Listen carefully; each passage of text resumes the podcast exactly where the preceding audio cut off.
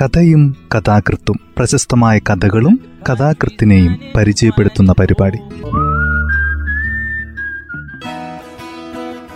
തയ്യാറാക്കിയത് Joseph Pallath H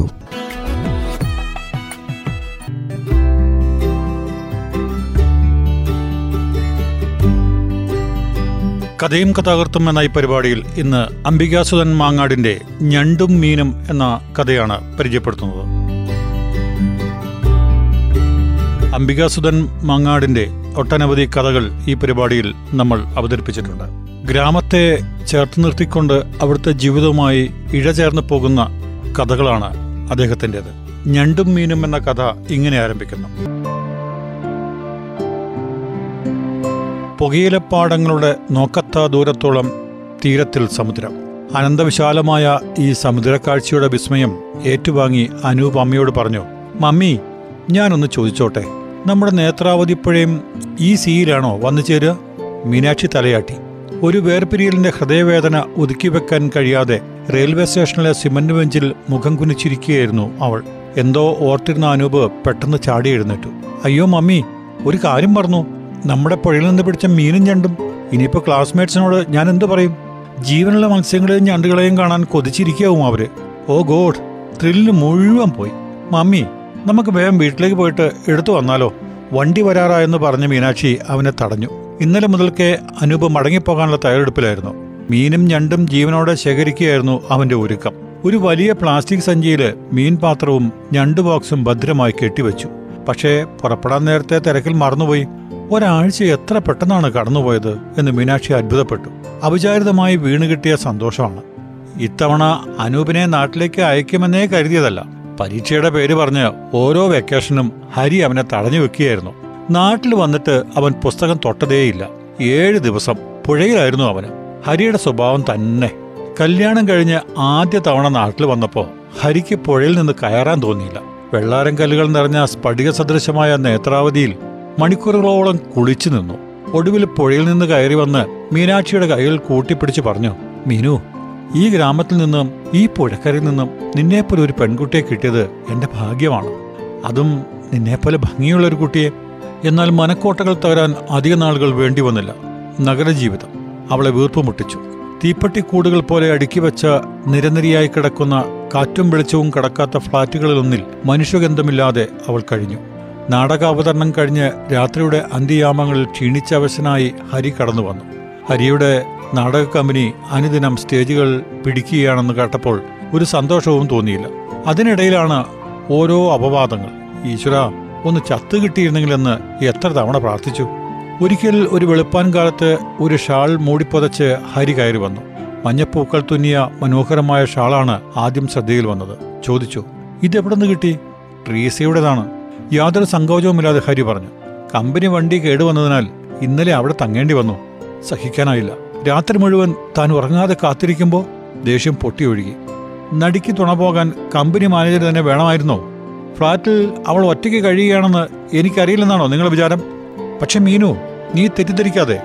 ട്രീസിയെക്കുറിച്ച് ഞാൻ പറഞ്ഞു തന്നിട്ടില്ലേ? ആരുമില്ലാത്തൊരു പാവം കുട്ടിയാണ് അവൾ ഒരു പാവമാണ് അവൾ എന്നെ ഏട്ടൻ എന്നേ വിളിക്കൂ. ഓ ഒരു ഏട്ടനും അനിയത്തി. എന്തിനീ ഒളിച്ചു കളി? കൊണ്ടുവന്ന് കൂടെ പാർപ്പിച്ചുകൂടെ മീനാക്ഷി വീണ്ടും പൊട്ടിത്തെറിച്ചു. കിട്ടിയിരിക്കുന്നു ഒരു നസ്രാണി പെണ്ണെ. നിങ്ങൾ രണ്ടുപേരും സുഖിച്ചു കഴിഞ്ഞോ? ഞാൻ എവിടെയെങ്കിലും പോയി ചത്തോളാം. പറഞ്ഞു തീരും മുമ്പ് ഹരിയുടെ വലതു കൈ ആഞ്ഞുയർന്നു. കവിൾത്തളം ശക്തമായി വേദനിച്ചിട്ടും അടിയേറ്റതാണെന്ന് അവൾക്ക് വിശ്വസിക്കാനായില്ല. ഹരി അടിക്കുക. ഇത്രയും കാലത്തിനിടയ്ക്ക് കടുപ്പിച്ചൊരു വാക്കുപോലും ഹരി പറഞ്ഞിട്ടില്ല. കവിൾത്തടങ്ങൾ ഇരു കൈകളിലും പൊതിഞ്ഞ് അവൾ നിന്നുപോയി. നഗരത്തിലെ തിരക്കിൽ നിന്നൊഴിഞ്ഞ് പരസ്പരം കൈകൾ കോർത്ത് ഏകാന്തമായ ഒരു സ്ഥലത്തേക്ക് നടന്നു പോവുക ചേർന്നിരുന്ന് വർത്തമാനം പറഞ്ഞുകൊണ്ട് തീരാതിരിക്കുക. നഗരത്തിലേക്ക് വണ്ടി കയറുമ്പോൾ കൂടെ കൊണ്ടുവന്ന ആഗ്രഹങ്ങൾ ഓരോന്നായി മീനാക്ഷി കുഴിച്ചുമൂടി ഒന്നിനും സമയം കണ്ടെത്താൻ ഹരിക്കായില്ല. നഗരത്തേക്കാൾ വേഗത്തിൽ നാടാസംഘവുമായി ഹരി ഓടി. ഒരിക്കൽ ഹരി തുറന്നു പറഞ്ഞു മീനു എന്റേത് ഒരു പ്രൊഫഷണൽ ഗ്രൂപ്പാണ്. ധാരാളം കോമ്പറ്റീഷൻ നടക്കുന്ന വെന്യൂവാണത്. ഒന്ന് പതറിയാൽ അടിത്തറയാകെ ഇളകും. ഇപ്പൊ നമുക്കാണ് ഏറ്റവും കൂടുതൽ സ്റ്റേജും പേരും. ഇത് നിലനിർത്തണമെങ്കിൽ രാവും പകലും പണിയെടുത്തേ പറ്റൂ. അതുകൊണ്ട് നീ പറയുന്ന പോലെ നിന്റെ കൂടെ ഇരിക്കാനും പറയാനും ഞാൻ എങ്ങനെയാണ് സമയം കണ്ടെത്തുക? പലപ്പോഴും രാത്രിയിൽ എനിക്ക് എത്തിച്ചേരാൻ കഴിഞ്ഞില്ല എന്ന് തന്നെ വരും. കുറെ നേരം കേട്ടിരുന്നു. പിന്നെ ഒതുക്കി വെക്കാൻ കഴിയാതായപ്പോൾ വിഷമം പുറത്തു ചാടി. തനിക്ക് തന്നെ അപരിചിതമായ ശബ്ദത്തിൽ പറഞ്ഞു പിന്നെ എന്തിനെന്നെ വിവാഹം കഴിച്ചു കൊണ്ടുവന്നു? നാടകം കൊണ്ട് നടന്നാൽ പോരായിരുന്നോ? നിങ്ങളുടെ ഇഷ്ടം മാത്രം നോക്കി നടന്നാൽ മതിയോ? എനിക്കും ആഗ്രഹങ്ങളില്ലേ? മീനു നിനക്കിപ്പോ ഒന്നും പറഞ്ഞാൽ മനസ്സിലാവില്ല. കഴിയുന്ന കാലത്ത് കുറെ കാശുണ്ടാക്കി വെച്ചില്ലെങ്കിൽ പിന്നെ ബുദ്ധിമുട്ട് വരുമ്പോൾ എന്തു ചെയ്യും? നല്ലൊരു തുക കരുതി വെച്ചില്ലെങ്കിൽ തുക. നിങ്ങൾ പണം എങ്ങനെ ബാക്കി വെക്കാനാണ്? ഇപ്പോൾ തന്നെ ട്രീസയ്ക്ക് വേണ്ടി നല്ലൊരു തുക നിങ്ങൾ ആശുപത്രിയിൽ നൽകുന്നുണ്ടല്ലോ. മീനു ഈ ഇല്ലാത്ത തുക നീ എവിടുന്നാണ് കേൾക്കുന്നത്? അവളുടെ അസുഖം എന്താണെന്ന് നിനക്ക് കേൾക്കണോ? ഓ എനിക്കൊന്നും കേൾക്കണ്ട. മിനിഞ്ഞാൻ നിങ്ങൾ ട്രീസയെ നഴ്സിംഗ് ഹോമിൽ കൊണ്ടുപോയില്ലേ?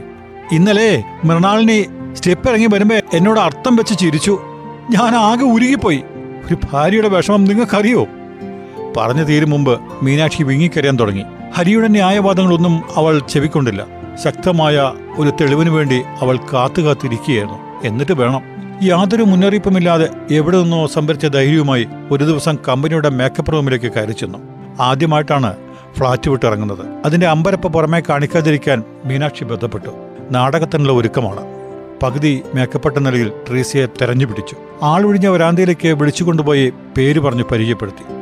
പെട്ടെന്ന് ട്രീസ മീനാക്ഷിയെ വാരിപ്പിടിച്ചു. ഓ ഏടത്തിയോ അവൾ നിർനിമേഷമായി മീനാക്ഷിയെ നോക്കി നിന്നു. എന്നിട്ട് പറഞ്ഞു ഹരിയാട്ടൻ എന്നും പറയും. പക്ഷെ ഇതേവരെ നമുക്ക് കാണാനൊത്തില്ലല്ലോ. ട്രീസയുടെ ആലിംഗനത്തിൽ മീനാക്ഷിക്ക് വിമ്മിട്ടം അനുഭവപ്പെട്ടു. ചായത്തിന്റെ രൂക്ഷഗന്ധം നാസാരന്ധ്രങ്ങൾ തുളച്ചു കയറുന്നു. അവളുടെ കൈത്തണ്ടകൾ അരക്കെട്ടിൽ നിന്നും മീനാക്ഷി ഊരിമാറ്റി. അഭിനയം വളരെ മനോഹരമായി ട്രീസ മീനാക്ഷിയെ മനസ്സിൽ കരുതി. ട്രീസ സുന്ദരിയാണ്. വെളുത്തുമെലിഞ്ഞ ദേഹം സ്വർണ നിറം മനോഹരമായ വിടർന്ന കണ്ണുകൾ മുട്ടോളം മുടി വെറുതെയല്ല ഹരി ചീത്ത പെണ്ണുങ്ങൾക്ക് ദൈവം ഇത്രയും ഭംഗി നൽകുന്നത് എന്തിനാണ്? ശോകാർദ്രമായ ശബ്ദത്തിൽ പെട്ടെന്ന് മീനാക്ഷി പറഞ്ഞു ട്രീസ ദയവ് ചെയ്ത് എനിക്ക് ഉപകാരം ചെയ്യൂ. എന്റെ ഹരിയേട്ടനെ എനിക്ക് വിട്ടു തന്നേക്ക്. പ്ലീസ് എന്നെ കഷ്ടപ്പെടുത്തരുത്.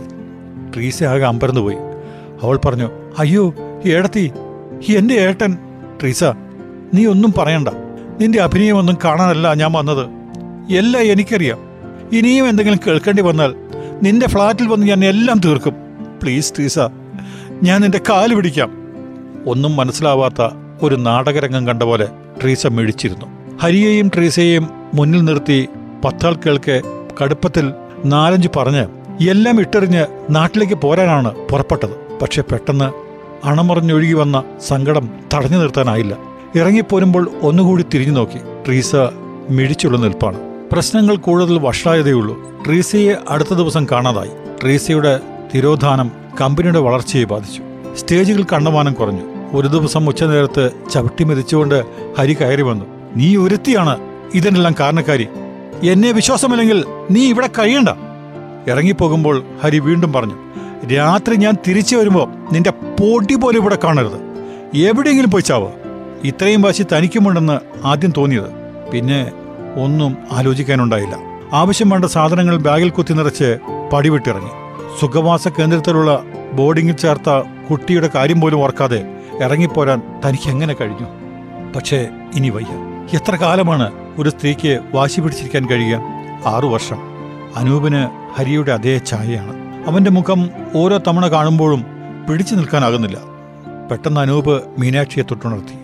അവൻ ചോദിച്ചു എന്തുകൊണ്ടാ മമ്മി ഈ മീനൊക്കെ കരയിലിട്ടാ ചത്തുപോകുന്നത്? എന്തു മറുപടിയാണ് നൽകുക? മീനാക്ഷി വട്ടം തിരിഞ്ഞുപോയി. ഇത്തരം കുസൃത ചോദ്യങ്ങൾ സദാ ചോദിച്ച് അവൻ ഉത്തരം മുട്ടിച്ചു കളയും. ഒരു പുഞ്ചിരിയോടെ മീനാക്ഷി പറഞ്ഞു കരയിലുള്ള ആൾക്കാരെ പിടിച്ച് വെള്ളത്തിലിട്ട ചാവില്ലേ? അതുപോലെ തന്നെ ഓരോരുത്തർക്കും വേണ്ടപ്പെട്ട ഓരോ സ്ഥലമുണ്ട് മോനെ. ദീർഘനിശ്വാസത്തോടെ മീനാക്ഷി തുടർന്നു. പിന്നെ എല്ലാം ഓരോ നിയോഗം. വേണ്ടിടത്ത് കിടന്നില്ലെങ്കിൽ ശ്വാസമുണ്ടെങ്കിലും ശവം പോലെ അനു. അപ്പം മമ്മി ട്രീസാന്റിയും അതുകൊണ്ടാണോ ഇങ്ങനെ കിടപ്പിലായത്? ട്രീസാന്റിക്ക് എന്തു പറ്റി മോനെ? ആന്റി സ്ഥിരം ഹോസ്പിറ്റലാണ് മമ്മി തുടർച്ചയായി മൂന്ന് ഹാർട്ട് ഓപ്പറേഷൻ വേണ്ടി വന്നു അത്രേ ഇന്നാൾ വഴിയിൽ വെച്ച ആരോടോ ഡാഡി പറയുകയായിരുന്നു. ഇനി വലിയ ഹോപ്പില്ലത്രേ. മമ്മി പറഞ്ഞതുപോലെ ആന്റിക്കും ഒരു സ്ഥലം ഉണ്ടാവുമോ മമ്മി ഇഷ്ടമുള്ള ഒരു സ്ഥലം? കൊച്ചു ചോദ്യത്തിന് മുന്നിൽ മീനാക്ഷി തളർന്നു നിന്നു. കുറ്റബോധത്തിന്റെ വലിയൊരു ആകാശം വൻമരങ്ങൾ കടപഴക്കി എറിഞ്ഞു വരുന്ന ഒരു കൊടുങ്കാറ്റ് പോലെ അവളുടെ മനസ്സിലേക്ക് കയറി വന്നു. എന്തായിരുന്നു തനിക്ക് ഇത്രയും വാശി? അവൾ സ്വയം ശ്വാസിച്ചു ഇറങ്ങിപ്പോന്ന ശേഷം രണ്ടു മൂന്ന് തവണ ഹരി എഴുതി മോനെ ഓർത്തിട്ടെങ്കിലും നീ തിരിച്ചു വാ. വീക്കെൻഡിൽ വന്നാൽ അവൻ നിന്നെ അന്വേഷിച്ച് കരയുന്നു. ഞാൻ എന്താണ് അവനോട് പറയേണ്ടത്? ഒന്നും മറുപടി എഴുതിയില്ല. വാശിയായിരുന്നു. ആവശ്യമെങ്കിൽ തന്നെ വിളിച്ചുകൊണ്ട് പോകട്ടെ എന്ന് കരുതി. പക്ഷേ അതുണ്ടായില്ല.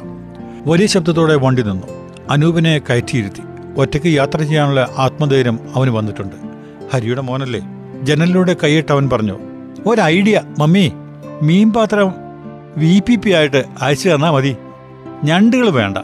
അവയെ തുറന്ന് വിട്ടേക്കോ. കൊണ്ടുപോയാലേ ക്ലാസ് മുറിയിൽ മുഴുവൻ പെരുവിരൽ ഉയർത്തി ഓടി നടന്ന് അവ കുട്ടികൾ ഇറുക്കും. മീനാക്ഷി പൊട്ടിച്ചിരിച്ചു പോയി. ചിരിയുടെ ഒടുവിൽ ചോദിച്ചു ഞാനും വി പി പി ആയിട്ട് വരട്ടെ മോനെ?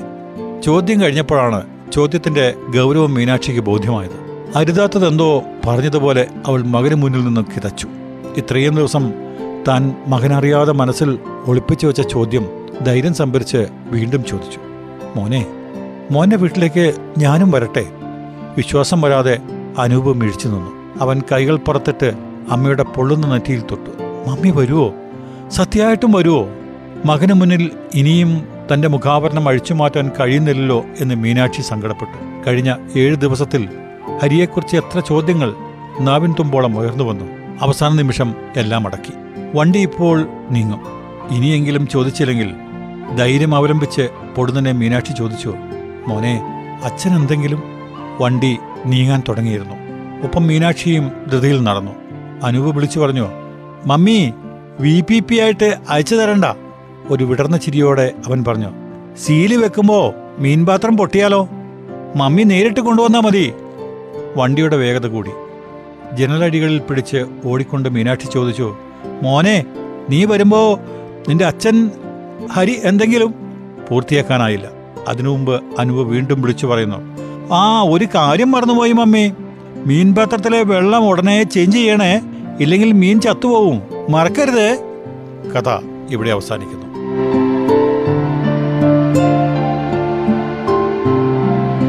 കുടുംബ ബന്ധങ്ങളുടെ കഥ പറയുന്ന അംബികാസുധൻ മങ്ങാടിന്റെ മനോഹരമായ മറ്റൊരു കഥയാണ് ഇന്ന് ഈ പരിപാടിയിൽ അവതരിപ്പിച്ചത്. കുടുംബജീവിതത്തോടും പ്രകൃതിയോടും സാധാരണക്കാരന്റെ അനുഭവങ്ങളോടും ചേർന്ന് നിൽക്കുന്ന അദ്ദേഹത്തിന്റെ കഥകൾ വളരെ മനോഹരം തന്നെയാണ്. ഓരോ കഥകളും സ്വന്തം കഥകളെന്ന് അറിയാതെ നമ്മൾക്ക് തോന്നിപ്പോകുന്ന അവസരങ്ങളാണ് കഥകളിലൂടെ ഉള്ളത്. ഗ്രാമത്തിലെ തോടിന്റെയും അതിലെ മത്സ്യങ്ങളുടെയും കാവൽക്കാരായിരുന്ന ഒരു കുടുംബം. അതേ അച്ഛന്റെ മകൻ ഗ്രാമത്തിലേക്ക് വരുമ്പോൾ ഉണ്ടാകുന്ന മാറ്റങ്ങൾ ജീവിതത്തിലുണ്ടാകുന്ന മാറ്റങ്ങൾ അവയെല്ലാം ചേർത്ത് വെച്ചുകൊണ്ടുള്ള മനോഹരമായ കഥയാണ് ഞണ്ടും മീനും.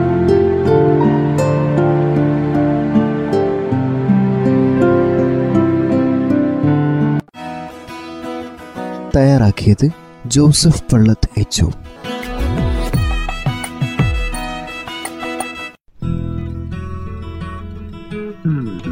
കഥയും കഥാകൃത്തും പ്രശസ്തമായ കഥകളും കഥാകൃത്തിനെയും പരിചയപ്പെടുത്തുന്ന പരിപാടി.